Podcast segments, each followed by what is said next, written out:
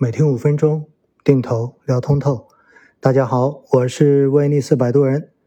今天是二零二三年的十月四号，国庆的长假也基本上过了大半，相信不少的朋友已经是在回程的途中，或者说已经准备回程。在过去的这两天，美国的十年期国债收益率已经直接飙上了四点八六的高位，这么高的无风险收益率。对于全球风险资产的定价造成了巨大的压力，因为我们知道，美国的国债收益率在某种程度上面呢，代表着全球无风险收益的一个锚。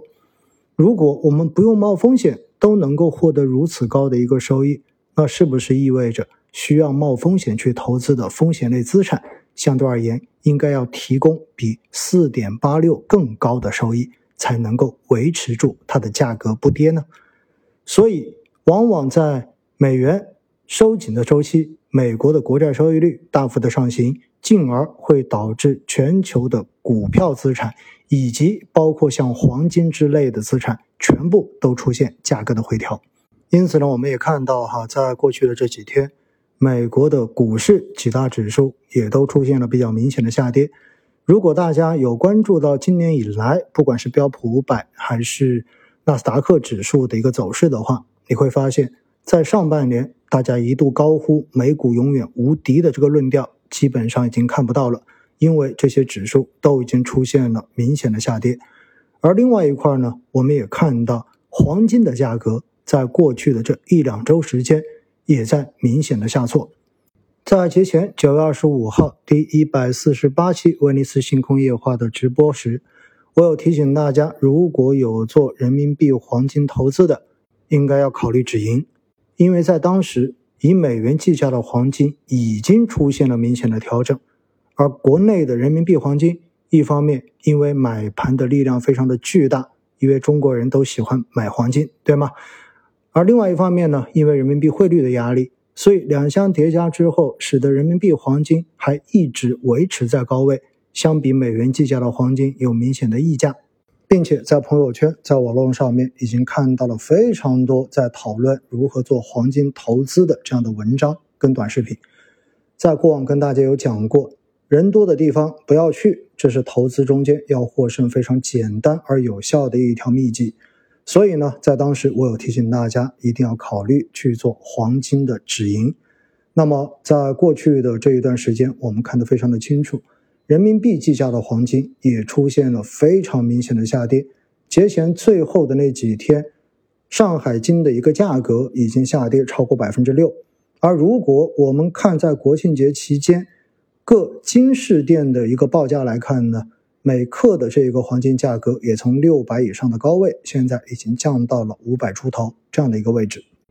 国际的金价和美国的实际利率是标准的反向关系，而美国的无风险收益率上行，进一步的抬高了持有黄金的机会成本。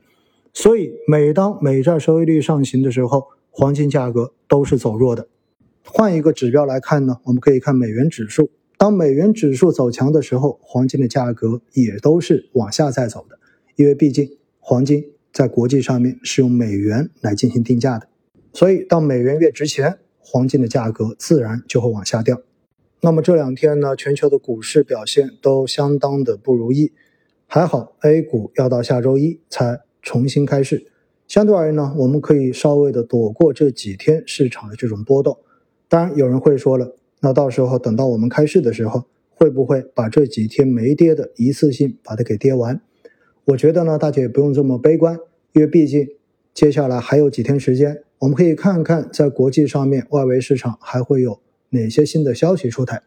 而另外一方面呢，大家也不要忘记，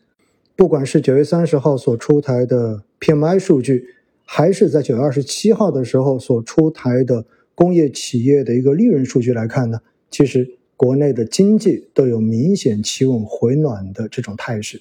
因此从经济基本面来说，国内的稳增长政策已经开始体现到了数据上面。这对于整个市场的信心恢复，对于人民币汇率的恢复都有非常大的正面刺激作用。所以，不管外围的情况如何，最重要的还是我们的经济是否真正的有复苏。而且呢，我们也看到，在国庆长假期间，全国各地的旅游市场依然是极其火爆，并且呢，从现在能够看到的数据来看，本次长假的出行人数以及人均的消费数据，相比一九年都算是不错的一个表现了。所以，对于节后的市场哈，我觉得大家也不用过于的悲观。假期还有最后的几天，大家好好的整理自己的心情，让我们一起来等待今年最后一个季度的市场。